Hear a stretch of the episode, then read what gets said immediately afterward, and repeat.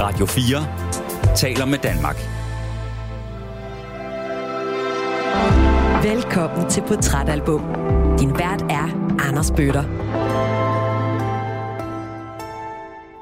Rigtig hjertelig velkommen tilbage til Portrætalbum her på Radio 4, hvor ugens gæst er designer, strikketyfon, levemenneske og Oasis elsker, ikke mindst, Lærke Bakker. Lige nu, der lytter du til del 2 af ugens udsendelse. Har du ikke hørt del 1 endnu, så vil jeg opfordre dig til at lytte til den først. Den kan du finde i Radio 4's app, eller der, hvor du nu finder dine andre podcasts.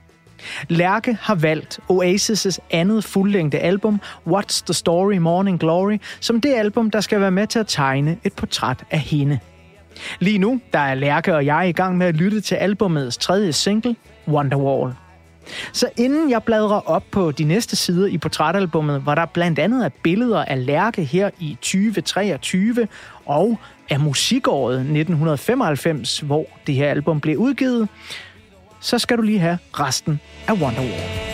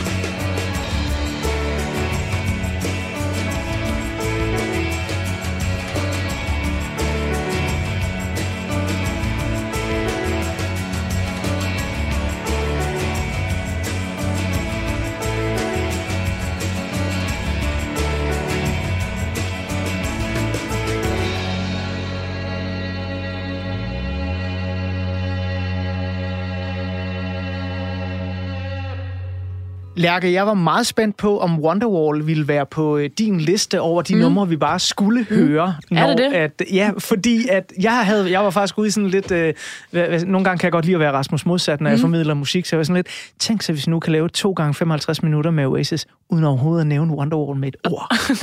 jeg havde den jo ikke på listen. Du havde den ikke på listen? Nej. Nå, er du sikker? Fuldstændig. Okay, så er det mig, der har sat den ind. Ja, jeg har ikke haft den på listen. Nå, okay. Lærke, hvad synes du om den?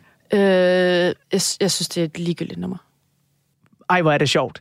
Det er, ret, det er sjovt, du siger det, fordi jeg har det lidt på samme måde. Jeg forstår godt, hvorfor ja. den er blevet et stort hit. Ja. Øh, det er der ingen tvivl om. Og, og det gav altså også uh, redemption til mange uh, af de unge drenge, der var blevet mobbet gennem hele folkeskolen ja. og i gymnasiet lærer at spille guitar, ja. og så kunne de spille Wonderwall. Ja. Der blev de et hit ja. for første gang i deres liv.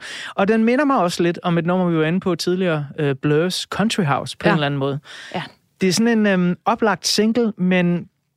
Det, det synes jeg faktisk ikke engang, det er. Nej. Altså, du ved, jeg er sådan... Mås- jeg, ved du, hvad jeg tror? Jeg tror, at de lavede den til det amerikanske marked. Ja. Øh, og det er ligesom sådan, de har sendt den... Det, det var første single, var det ikke det? Fra, Nej, det var... Nej, det var Some Might Say, der var første ja, single. Ja, okay. Men, øh, men, men jeg tror, de lavede det til den... Altså, det er et super poleret nummer. Mm. Og det er sådan, du er fuldstændig ret i, at det rammer jo ind i noget med, at der sidder en hel masse med en, med en guitar, som har skrevet en sang, som lyder lidt ligesom den, men Ja. ikke er lige så god. Hvor det er sådan, ah, fanden den der, den var, ikke? Og, og den passer til det amerikanske marked, og de ramte jo også USA på den der, gjorde de ikke det? Jo, jo, jo, absolut. Øh, jeg synes simpelthen bare, det er et kedeligt nummer. Ja. Øh, Er det sådan ligefrem noget, du, du springer over? Jeg hører det aldrig. Nej? Aldrig. Okay. Jeg gider slet ikke høre det. Det, nå. Jeg kan godt finde på at se videoen, Ja. og så mute den, fordi mm. jeg synes, de ser fede ud i videoen. Og de har, han har den der skjorte på, og faktisk den sweater, jeg har med i dag og har på, det er jo faktisk et af de der stills fra Wonderwall, ja. øh, der blev taget øh, efterfølgende. Men jeg, jeg gider ikke høre sangen. Jeg synes simpelthen ikke, den er god. Det er sjovt. Det, det er første gang, der her i studiet er sådan lidt uh, skarp spidsstemning, Må, er der ikke det, når, der, når der bliver snakket Oasis, uh, fordi der har virkelig bare været fyldt med kærlighed. Ja. Men jeg kan mærke Wonderwall, den kunne du godt have været foruden på den plade her. Nej, den må godt være der. Jeg synes bare, du ved, jeg er heller ikke, ligesom du sagde, du, du synes, øh, hvad, hvad for en var den, du synes, der var god? She's Electric, den Ja. synes jeg heller ikke er så god, faktisk. Den synes du, nej. nej. Og så var der Cast No Shadow, som jeg spillede og det er faktisk den, det er den, jeg slet ikke kan lide. Det er Den rigtigt. She's Electric er okay, Cast No Shadow kan jeg ikke lide. Hvis du, øh, kære lytter, sidder og lytter til Portrætalbum nu, og du synes, der er sådan lidt øh, bodega-stemning over det, så er det dels fordi, at vi hører dejlig arbejderrock fra Manchester, Oasis, og så fordi, at Sødlærke Bakker, hun simpelthen har taget to iskolde bajere med i studiet, fordi man kan jo ikke høre Oasis, uden at øh, man lige skal have sig en lille bitte øl. Lærke, i del 1 af Portrætalbum, der fik vi tegnet et billede af dig, som øh, sådan en 10-11-årig, der var med på noderne.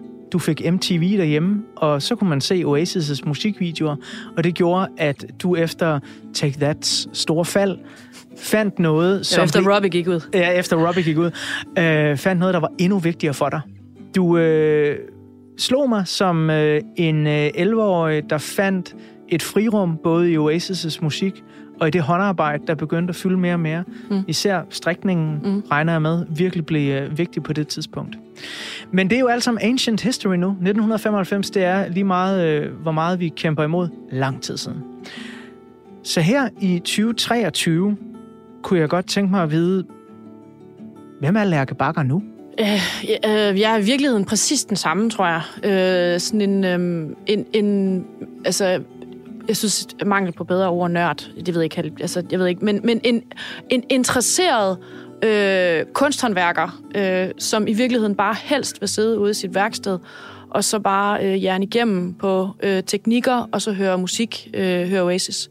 Og i virkeligheden, det der med at skulle præsentere sine ting og skrive en bog, og betale for daginstitutioner og øh, vinterstøvler og alle de ting, det er sådan lidt nødvendigt onde. Øh, jeg kunne i virkeligheden bare, jeg kan bare bedst lide at sidde og høre musikken, og så lave mit håndarbejde. Men tror du ikke, at øh, der ville gå noget af den fantastiske oplevelse, det er at høre musikken og lave sit håndarbejde, hvis det var det eneste, du gjorde hele dit liv? Jo, det er også, men det er, nu er det også forenklet, ikke? Men det er fordi, jeg, jeg, jeg er i virkeligheden bare den samme person, øh, bare øh, 20 år ældre, eller hvor mange, 30 år jeg ved ikke, hvor lang tid siden er 95, det er mange år siden. Ja, det, det er rigtigt. Det er, det er skræmmende mange 27 år år siden. Ja, det er 27 år siden. Øh, jeg, er, jeg, er, jeg er den samme. Øh, der er bare, nu er der flere, der følger med. Øh, og jeg får lov til at sige mere, øh, men jeg er den samme. Hvordan er det, at øh, der pludselig er så mange, der følger med? Fordi, øh, altså en ting er jo at øh, få succes i sin karriere som øh, designer og, øh, lad mig kalde dig strikkeformidler. Ja, Øh, for det, er, det- det, det er et fedt ord. Det ja. synes jeg, du er.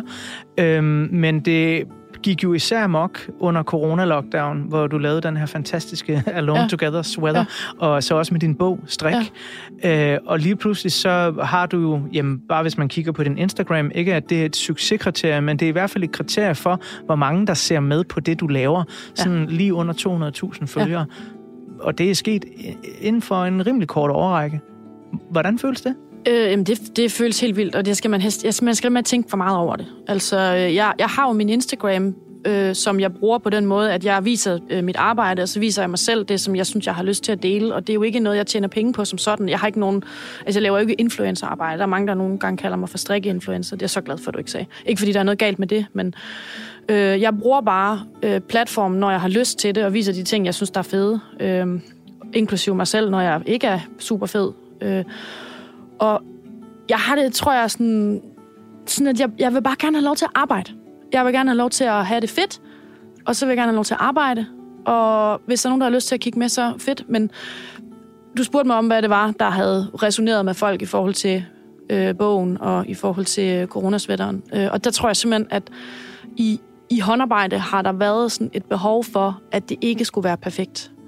Og jeg er ikke særlig god til at gøre tingene på den rigtige måde. Jeg gør tingene på min egen måde, eller som så bliver rigtig, ikke? men at man har kunne spejle sig i den der umiddelbarhed. Og det er jo også derfor, jeg blev så vild med Oasis, og blevet mere vild med Oasis med årene også.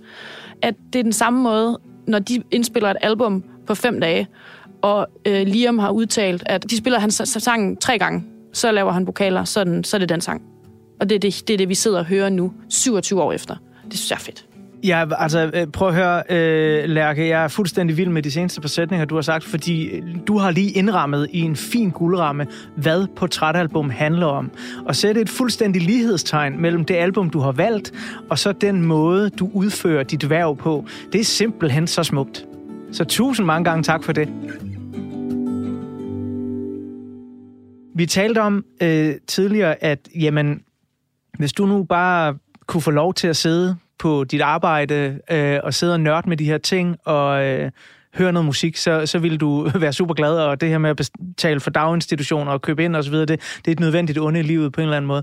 Men jeg ved jo også, at øh, du også har gået til ret ekstreme længder for at vælge Oasis, eller en Liam Gallagher-koncert i det her tilfælde, hen over alt andet, fordi du tog til Manchester engang. Jeg har faktisk været, jeg har været i Manchester, ja. Øh, og øh, det var... Øh, jeg, jeg boede i London, hvor jeg var i praktik, og så øh, fik jeg mulighed for at komme til Manchester, og det var simpelthen en, en fuldstændig holistisk oplevelse for mig.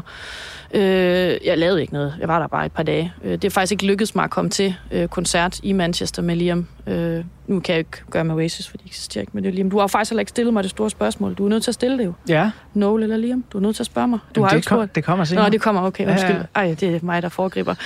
øh, det der med at være i Manchester. Og det her, det var i 2014, jeg var i Manchester, ikke?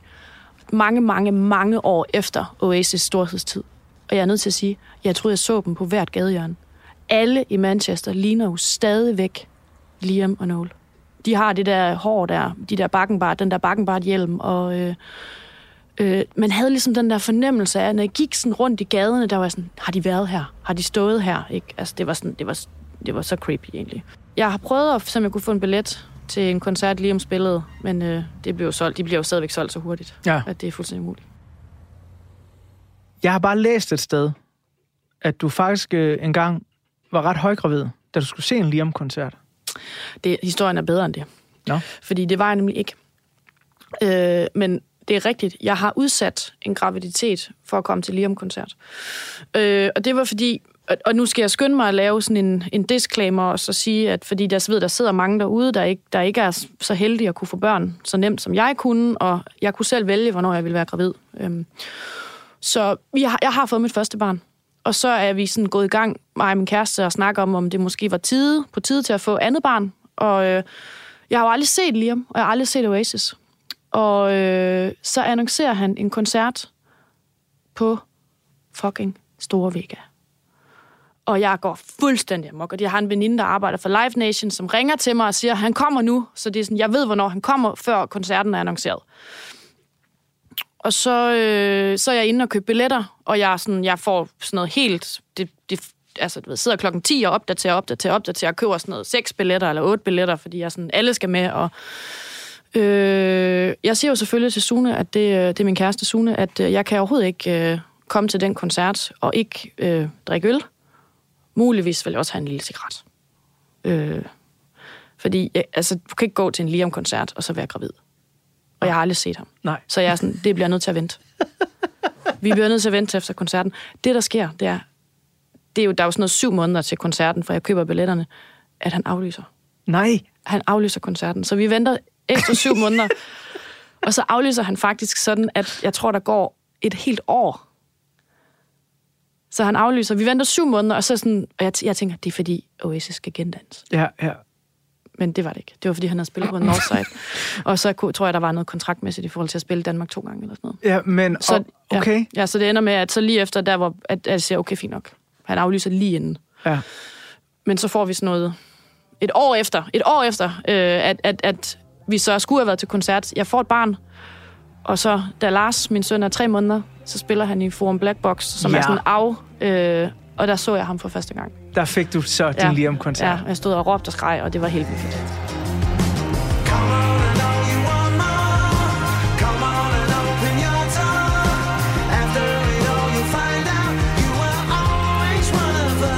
Ej, hvor er det dog helt ja. fantastisk.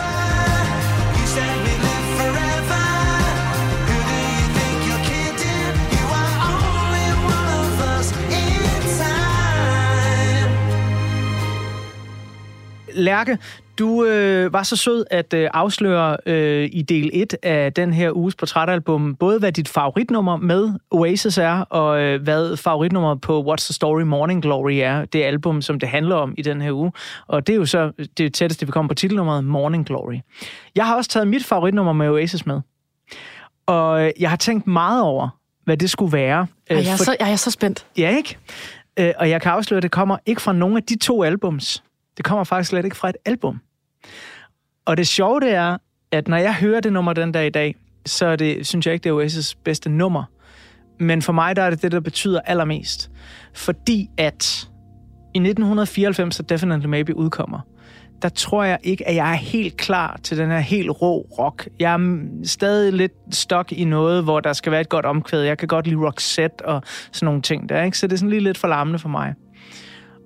Men så udkommer Definitely Maybe i en bonusversion med et nyt nummer på, som er en single, Oasis skriver og udgiver, som skal bygge bro mellem Definitely Maybe rocklyden og What's the Story Morning Glory. Ej, hvor smukt. Og det er et nummer, der hedder Whatever. Og det nummer, det rammer så mig i det skoleår, der hedder 1995-96. Og det vil jeg beskrive som mit eneste decideret lykkelige år i folkeskolen. Fordi gennem folkeskolen, der har jeg været en fregnet, rødhåret, krølhåret, lille knægt, ikke særlig høj, med tandbøjl. Ikke sådan særlig god til det der med pigerne, klovn til at spille fodbold. Ikke så godt, når man vokser op ude i provinsen. Men i 95-96, der kommer der en bølge af rockmusik ind over, som jeg allerede har fingeren på pulsen af.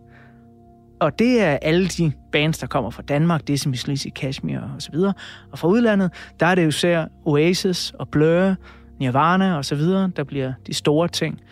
Og for første gang i hele mit liv, i folkeskoleåret 95-96, der er det mig, der er cool. og det er 9. klasse, og jeg er på vej på efterskole i sommeren 96, så min folkeskoleår er også ved at slutte. Og nu skal det ikke, altså min folkeskoleår var ikke mareridt, det var overhovedet ikke det. Øh, jeg blev heller ikke mobbet, jeg blev måske drillet lidt, men det var bare det vildeste år for mig overhovedet. Og så udgiver Oasis det her nummer, Whatever, hvor at omkvædet lyder, I'm free to do whatever. Og jeg følte bare sådan, det her, det er jo min sang. Så derfor så, øh, ja, jeg synes ikke, det er det bedste nummer, de har skrevet, men det er med min favorit. Ah, en god begrundelse. Så fik du den Ja, her. ej, det er, jeg havde glemt det nummer. Ja. Det er jo det der med, at da, da, de har jo lavet så mange hits, at man glemmer hits. Mm-hmm. Du kunne, altså, ja. Men apropos hits, ikke? Ja. så vil jeg gerne tage dig lidt med tilbage til øh, 1995, når jeg lige om lidt bladrer op på den næste side af portrætalbummet og giver dig et portræt af musikåret 1995 helt generelt. For det Mm. kan jo også være, at der er andre ting fra det år, der stadigvæk øh, har stor resonans i øh, dit liv. Men øh, inden vi kommer så langt, så synes jeg, at vi skal have en lille smule af mit frihedsnummer. Så det her, det er lidt af whatever.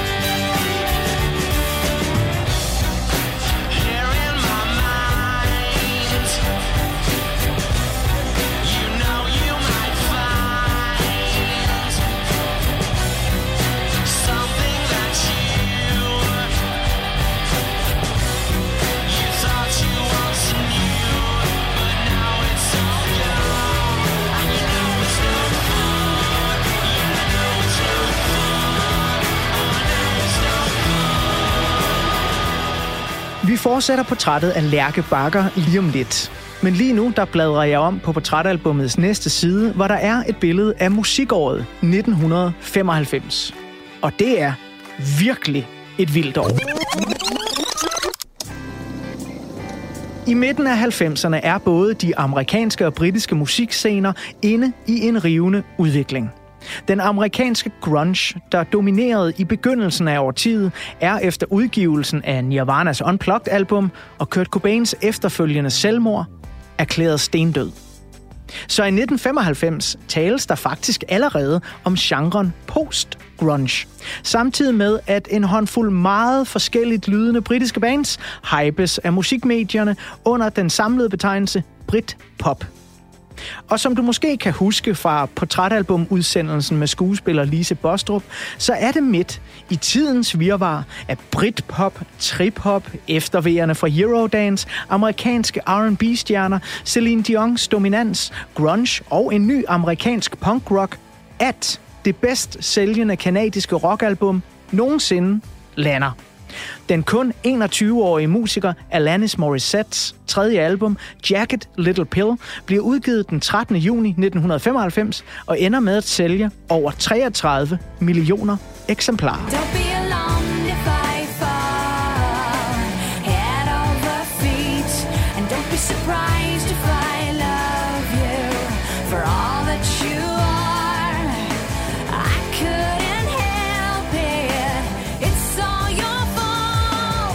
Og kanadiske Alanis Morissette er ikke den eneste markante kvinde, som gør sig positivt bemærket i 1995. Islandske Bjørk udsender mesterværket Post, som du i øvrigt kan høre meget mere om i portrætalbum med Lydmor.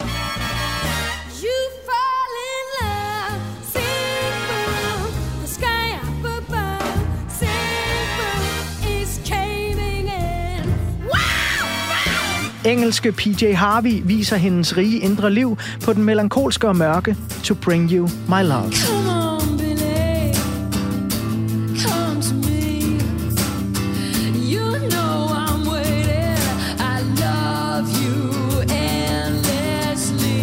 Skunk Nancy albumdebuterer, Portishead dominerer med singlen Glory Box, No Doubt udgiver den superstærke Tragic Kingdom, og irske The Cranberries hitter langt ind i 1995 med deres 1994 musikvideo til nummeret Zombie.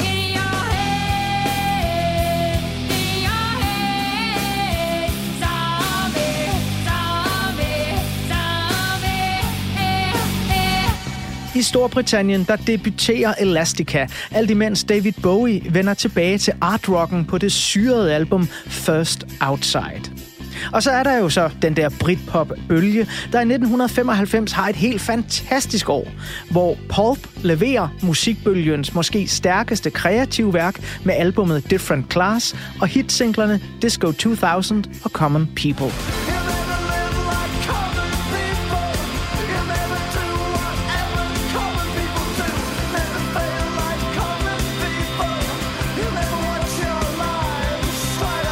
Og alt imens de største Britpop hitmagere, Oasis og Blur, som fortalt udkæmper, hvad musikbladene kalder for The Battle of Britpop, så er Suede i gang med at indspille demoerne til det, der året efter skal vise sig at blive et gigantisk kommercielt gennembrud, albummet Coming Up. Mm, psycho the drum machine, shaking hits to hits, out drag act, drug act, suicide, in your dad suits you hide, saying his name again, out. Over på den anden side af Atlanten, der er amerikanerne ved at slikke sårene efter grunchens død. Men det betyder ikke, at den amerikanske rock står stille. Et nyt kul af punkbands udgiver albums i 1994, som først for alvor får luft under vingerne uden for landets grænser i 1995. Det er Green Day, der viser vejen, og det gør de med deres Dookie-album. Sometimes I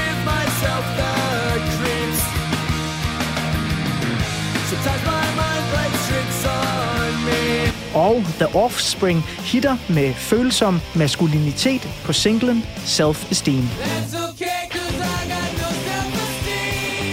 Men årets måske største amerikanske rockudgivelse kommer fra The Smashing Pumpkins, der udgiver deres karrieres kunstneriske hovedværk, dobbeltalbummet Melancholy and the Infinite Sadness.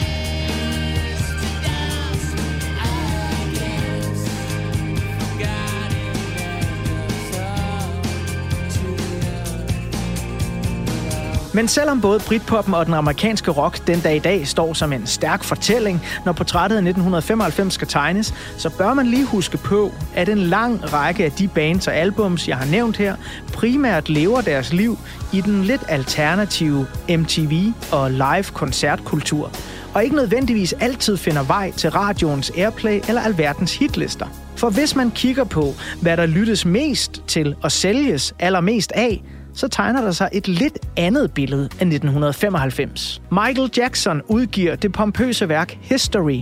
Simply Red tager dig med til The Fairground. Seal hitter med den smukke Kiss from a Rose. Og Coolio viser vejen til en blødere amerikansk hiphop, da han stor hitter med Gangsters Paradise. As I walk through the valley of the shadow of death, I take a look at my life and realize there's nothing left. Everything But The Girl hitter med deres signatursang Missing. Og herhjemme i den lille danske andedam, der kan vi slet ikke få nok af svenske rednecks og deres vanvittige fortælling om Cotton Eye Joe.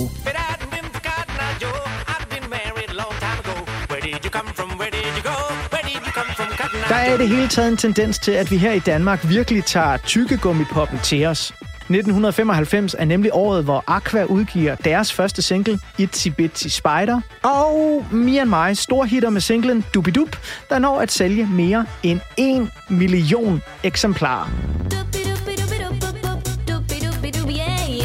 Men der sker dog også andre ting i en masse andre genrer herhjemme i Danmark. Kim Larsen udgiver den storsælgende opsamling Guld og Grønne Skove med de to nye sange Tarzan Mamma Mia og Bell Star.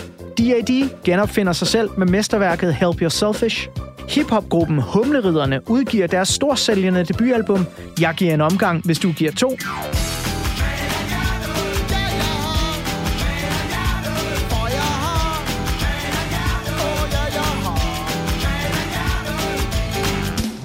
Og hele den grønne rockbølge i dansk rock, der alle udgav debutalbums i 1994, dominerer nu på landets spillesteder, i musikbladene og i pladebutikkerne.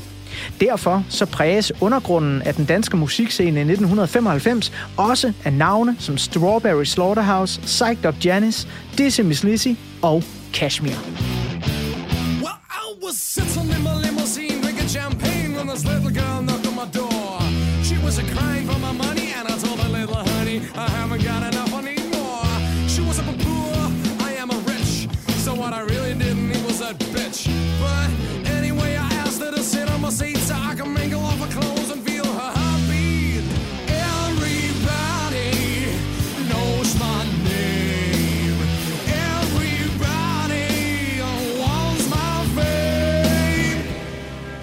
Men om ugens gæst Lærke Bakker allerede som 10-11-årig faldt i grunge-gryden eller surfede med på den grønne danske rockbølge, at det må du lige have til gode til at finde ud af om en enkelt sang eller to.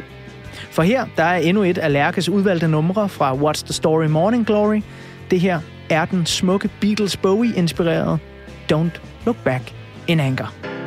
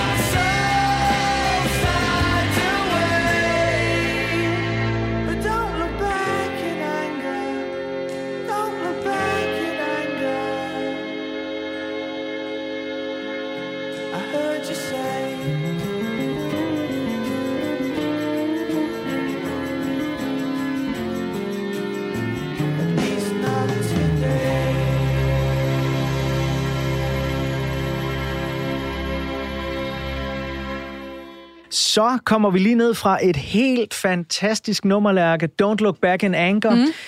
Mere om, hvorfor du valgte det øh, lige om lidt. Men øh, musikåret 1995... Hold kæft et år. Yeah. Jamen, jeg, vil, jeg vil godt have et foto af den der tekst, så jeg kan læse det. Det er jo for vildt. Jeg har jo lyst til at høre alle de plader der. Ej, ikke Alanis- Alanis Morissette, men alle de andre. Nej, ja, okay. Øh, ej, undskyld. Jeg kommer altid til at sige sådan noget. Øh, hvad hedder det? Um, jeg var helt vild med Skunk Nancy også. Ja. Jeg havde lige glemt, jeg synes Skin var den svedigste person i hele verden.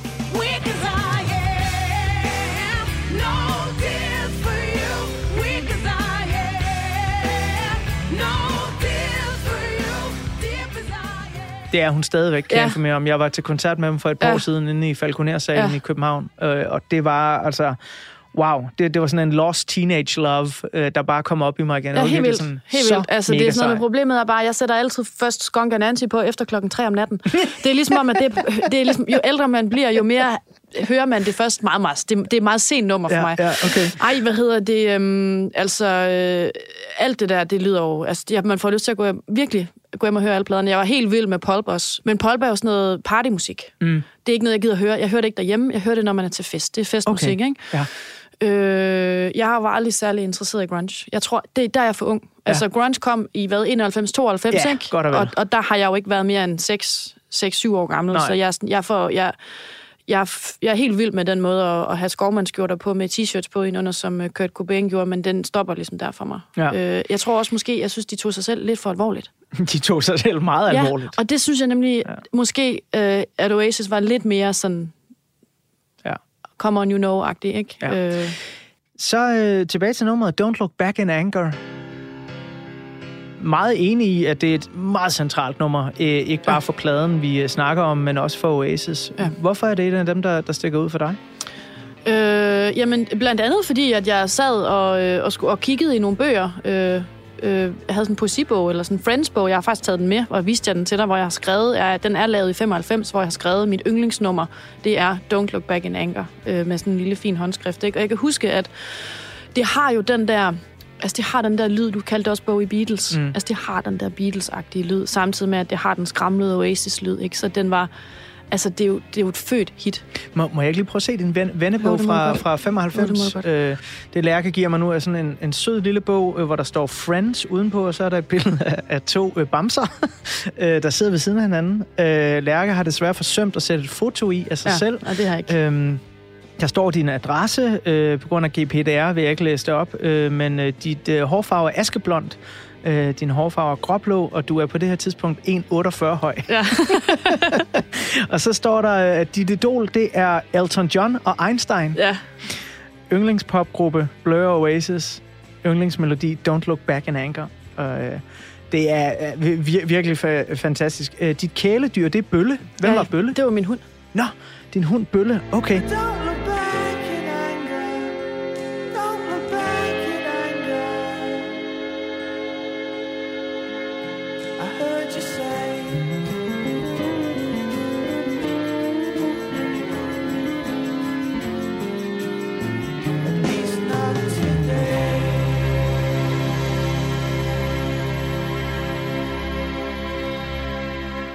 Der er jo det store spørgsmål, som du selv nævnte, som jeg har forsømt at spørge dig om. Vi har snakket rigtig meget om Liam Gallagher, og det ved jeg ikke om er et tilfælde, fordi Oasis, jo jo, det består af en masse forskellige musikere, og igennem tiden har de faktisk også en ja, forskellige musikere inde og ude, men Liam og Noel er de to konstanter. Der er der de to brødre, de to kampaner. Og der har igennem tiden været sådan en, hvem kan man bedst lide? Er man mest til Noel, eller er man mest til Liam? Lærke Bakker her i 2023. Hvem er du mest til? Øh, det er ikke nogen hemmelighed, det er Liam. Det har været Liam hele vejen igennem. Jeg, må jeg have lov til at begrunde det lidt, faktisk? Ja da. Fordi jeg synes nemlig ikke, jeg synes ikke at øh, der, er nogen, der er ikke noget rigtigt eller forkert. Det vil jeg skynde mig at sige, men at der ligesom er nogle... Det er jo to meget forskellige typer. Øh, det, det er jo Noel, der har skrevet al musikken. Det er ham, der, der har den, det musiske talent. Altså, Liam er jo også god til at synge og sådan noget. Men det tekstmæssige, det, det kan man jo ikke benægte. Der er ikke noget Oasis uden Noel. Øh, jeg, jeg, og hvor Liamsen er, han, han er jo det, som man på godt jysk vil kalde et brallerhoved. Og det kan jeg bare, det identificerer jeg mig bare rigtig meget med. Altså det der med, altså både i folkeskolen, men også senere hen på designskolen, som jo er sådan ret competitive, hvor man jo på godt og ondt konkurrerer i forhold til talent, og øh, har jeg jo aldrig nogensinde været øh, hverken den dygtigste, eller øh, den, der havde mest talent, men måske den, måske var jeg det største brallerhoved. Ikke? Og det tror jeg bare, et brallerko- brallerhoved kan se et andet brallerhoved. Ja. Og det kan jeg bare godt lide. Altså det der med sådan, Nå, men han, var, øh, han kom, og så vil han bare gerne synge. Og så det der med, at man også kan... Han er jo blevet god til det hen ad vejen. Mm. Det er jo også det samme med mig, eller han var nu... Men du ved, man, man lærer jo. Man kan lære at blive bedre hele livet, og det kan jeg godt lide. Og man kan lære sig selv. Ja, det kan man også. Men det er jo heller ikke nogen hemmelighed, at øh, Noel og Liam øh, med forskellige grad af succes har kastet sig ud i soloprojekter, andre bands og, og så videre. Ikke? Hvis du så kigger på det, altså efter Oasis, foretrækker du så stadig Liam, eller kan øh, Noels band BDI, eller The High Jeg har Flying faktisk... Birds? Du, jeg har aldrig hørt et nummer med BDI eller High Flying Nej. Birds. Jeg har aldrig hørt et nummer med dem. Jamen, øh, mellem os, øh, lad os bare lige sige øh, skål, Lærke. Ja. Det behøver du heller ikke. Godt. så, altså, sådan har jeg det i hvert fald. Men hvorimod Liams øh, solo-ting, som øh, han er udkommet med herinde for de seneste par år især, øh, kan jeg virkelig, virkelig anbefale. Enig. You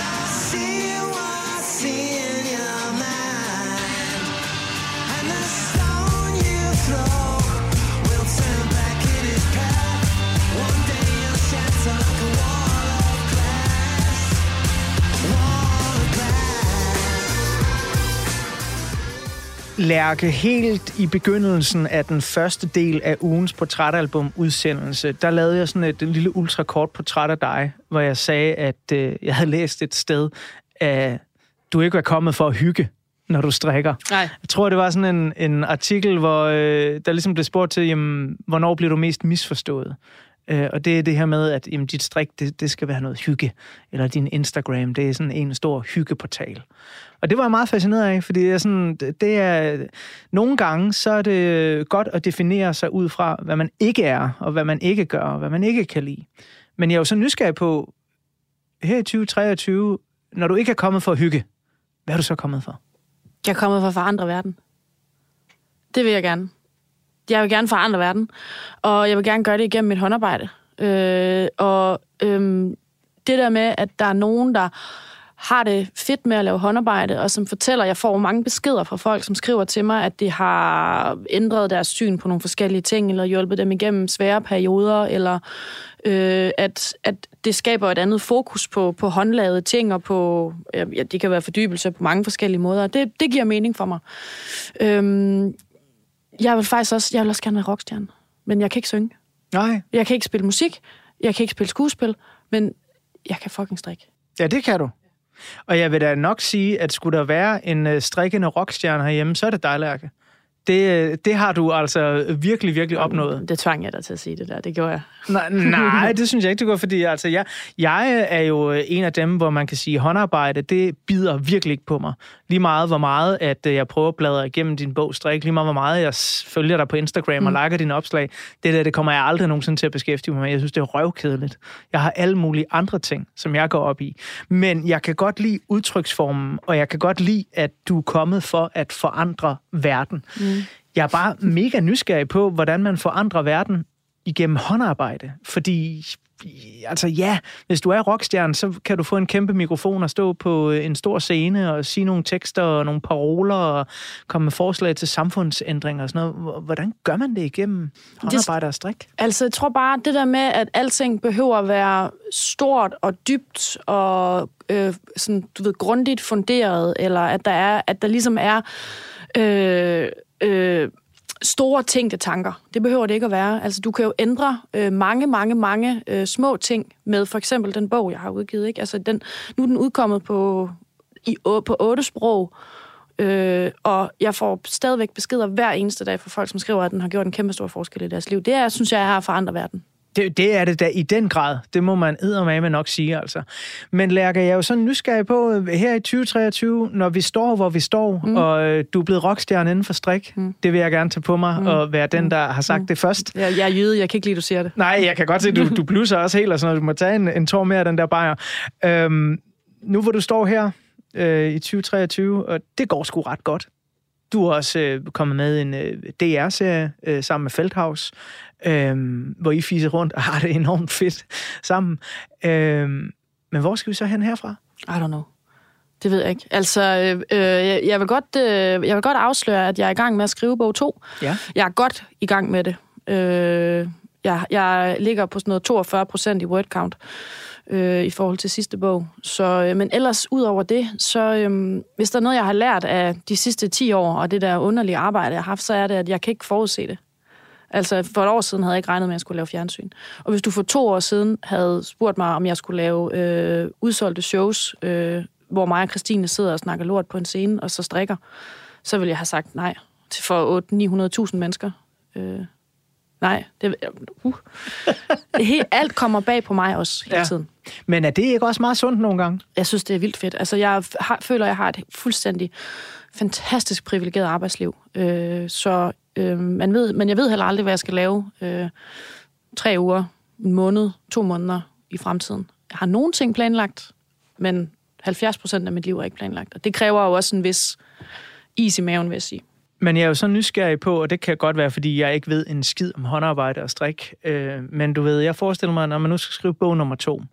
Havde du nu været kok, så kunne man sige, at din første bog, det var din yndlingsretter. Mm. Øh, bog nummer to, den handler om det franske køkken. Bog mm. nummer tre, den handler om desserter. Bog nummer mm. fire, den handler om forretter. Sådan nogle ting der.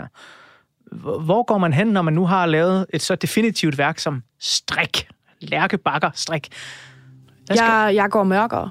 Du går Det mørkere. bliver, en, øh, det bliver en, en større og mørkere bog. Det er faktisk, øh, det kommer til at blive en strikkebog om sorg. Okay, Den handler om min fars død.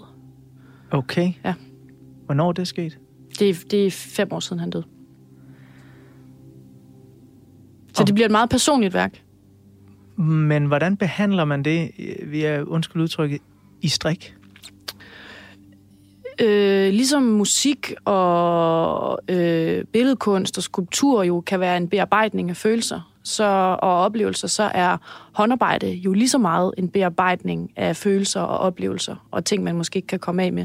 Så det kommer til at blive strik, der fortolker øh, øh, forskellige følelser, jeg har i forbindelse med ham, og i, i det hele taget faktisk et, et liv, hvor at vi er gået skævt af hinanden hele livet, mig og min far. Øh, så det kommer til at være strikkeopskrifter, der relaterer sig til erindringer og følelser og oplevelser. Det er eddermame spændende. Ja, Men, altså, jeg, jeg, er sådan, det, jeg, jeg er jo nysgerrig af natur, mm. og den nysgerrighed håber jeg, jeg bevarer indtil mm. den dag, jeg ikke er her mere. Øhm, men hvor jeg er sikker på, at jeg aldrig kommer til at gribe et par strikkepinde. Så jeg har helt lyst til at læse din kommende bog, bare på grund af den fortælling her. det, det kommer til at være en erkendelse, en erkendelsesbog omkring sorg, hvor ja. jeg bearbejder de oplevelser, jeg har haft med et, et, altså med et liv fyldt med skyld og skam og misforståelser. Nu sagde du så, at, at ja, det bliver en mørkere bog, på grund af, at den har det her overliggende tema, men betyder det også, at øh, de udtryk, du har i strikken, er mørkere, altså det er mørkere farver, vi har med at gøre, eller er vi nogle helt andre steder hen? Nej, det, det gør det slet ikke. Altså, det handler bare om, at øh, altså sådan, grundtonen i bogen er mere alvorlig end, end, og mere mørk end den første. Men, men det, der er rigt, kommer til at være rigtig meget partytøj i den også. Jamen, det er jo også sådan, vi kender Lærke Bakker allerbedst. Lige om lidt, så øh, vil øh, jeg bladre om på øh, nogle af de sidste sider af portrætalbummet, men øh, inden da, så skal vi lige have øh, en lille bitte smule af et af de numre, jeg har forsømt fra albummet. Et nummer, som jeg ikke kan blive enig med mig selv om, jeg elsker, eller jeg synes er sådan lidt, nej, det kan være, du kan gøre mig klogere lige på den anden side af et par øh, sekunder af Some Might Say.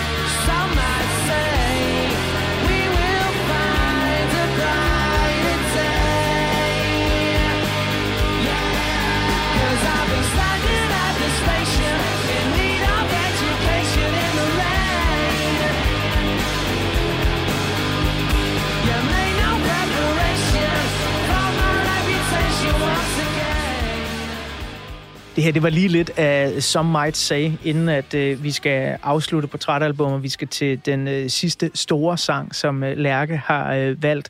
Øhm, du kiggede meget mærkeligt, Lærke, da jeg sagde, at jeg ikke kunne beslutte mig til, om, om jeg elskede eller ikke var så vild med Ej, Some det Might Say. er 100% helt kanonnummer. Det er helt kanonnummer. Ja, der er ikke det, der ikke... øh, Er det, øh, er det efter sådan en, en god øh, bajer, som du har taget med i studiet, at øh, jyden kommer frem i dig? Jeg synes, der kommer mere og mere af den der sådan... Det kan ja, godt være. Det kan godt være. Det kan godt. Det er også bare, fordi jeg hygger mig. Ja, okay. Du ved, det er sådan, nu har jeg boet 20 år i København, men det er lige så snart, jeg kommer over øh, Lillebæltsbroen, så trækker jeg vejret lidt bedre. Du Okay. ved, det er sådan, jeg ved, du, du er fra Fyn, Ja. så det, men det der med at komme over Lillebæltsbroen, ah, det kan godt være, det er sådan, du ved, jeg, jeg, måske også fordi vi har snakket sammen et stykke tid nu, Ja. så kan jeg mere være, så kan jeg være den rigtige jyde, jeg er. Prøv at høre, den øh, rigtige jyde, som du er, har jo valgt, at øh, vi simpelthen også bliver nødt til at høre Champagne Supernova. Og jeg tænkte sådan, altså jeg synes jo, der er noget smukt i, når vi her i Portrætalbum kan gå ud på det sidste nummer på øh, et album. Det lader sig ikke altid gøre, fordi nogle gange så fjoller kunstnere rundt, og mm. så laver de et eller andet lort som det sidste nummer, eller mm. en eller anden lille parentes. Men man må godt nok sige, at Oasis, de her, har fat i de helt store øh, vider. Måske den øh, store jyske hede, eller øh, Vesterhavet derude. Mm. Øh, der kunne man godt gå og høre Champagne Supernova. Øhm, hvad betyder det nummer for dig? Det, øh, det, altså det, øh, det er jo det største, eller det tætteste, synes jeg, som Oasis kommer på en reel altså sådan love song ballade. Nu ved jeg godt, Slide Away også er en love song. Han siger altid, one for the lovers, når han spiller den, ikke? Men, Liam. Men, øh, men det er jo sådan lidt balladeagtigt. Øh, og øh, jeg, jeg kan også bare godt lide, altså nummeret er jo syv og et halvt minut lang. Og det der med ligesom at slutte på et nummer, der er mega langt. Ja. Og det er faktisk ikke et sekund for langt, det nummer. Jeg tænkte præcis det samme. Ja. Jeg har hørt pladen her til. Ja. morges, og så tænkte jeg sådan, Åh, jeg er ikke sikker på, at vi kan nå at høre hele nummeret i den her udgave af Portrætalbum, men så kan man jo altid finde albummet frem, om man øh, køber det på CD eller vinyl, eller streamer det. Men da jeg sad der i bilen, så tænkte jeg, uh, nu kommer den lange der. Jeg bliver nødt til sådan lige at have, have lyttebøfferne ude, fordi kunne det her godt vare måske bare 5 minutter, i stedet for 7? Det kan det ikke. Det kan det ikke. Og det er ikke ligesom, altså nogle gange, når jeg, når jeg hører for eksempel, øh, øh, min far, han kunne godt lide Neil Young, jeg kan også godt lide Neil Young, når jeg hører nogle af de første gamle numre med Neil Young, så bliver jeg irriteret på mig over, at de er så lange numrene. Hvor jeg er sådan, okay, dude, vi har hørt dig. Vi ved godt, du er god til at spille på guitar. Hvor jeg er sådan, det her, det synes jeg er helt perfekt. Lærke Bakker, det har været en kæmpe fornøjelse at have dig med i Portrætalbum. Er der noget, du ikke fik sagt? Ja, det er det faktisk, fordi jeg kunne godt... Sune, øh, min kæreste, har jo friet til mig her i, før jul, og Nej. jeg kunne godt tænke mig at spørge ham officielt, og nu har alle hørt det. Jeg kunne godt tænke mig at gå ned øh, og blive altså, givet væk til Champagne Supernova. Og nu har jeg sagt det i radioen, så nu bliver han sådan lidt nødt til at sige ja jo. Ah, jeg elsker det her øjeblik. Kære venner, det her det øh, er et meget stort øjeblik i Portrætalbums øh, levetid. Her der kommer musikken virkelig til at betyde noget. Det er derfor, jeg elsker at være musikformidler. Lærke Bakker, tusind mange gange tak, fordi du var med. Det er mig, der takker. How many special people change? How many lives are living strange? Where were you while we were getting Slowly walking down the hall, faster than a cannonball. Where were you while we were getting high? Someday you will find me caught beneath the landslide in a champagne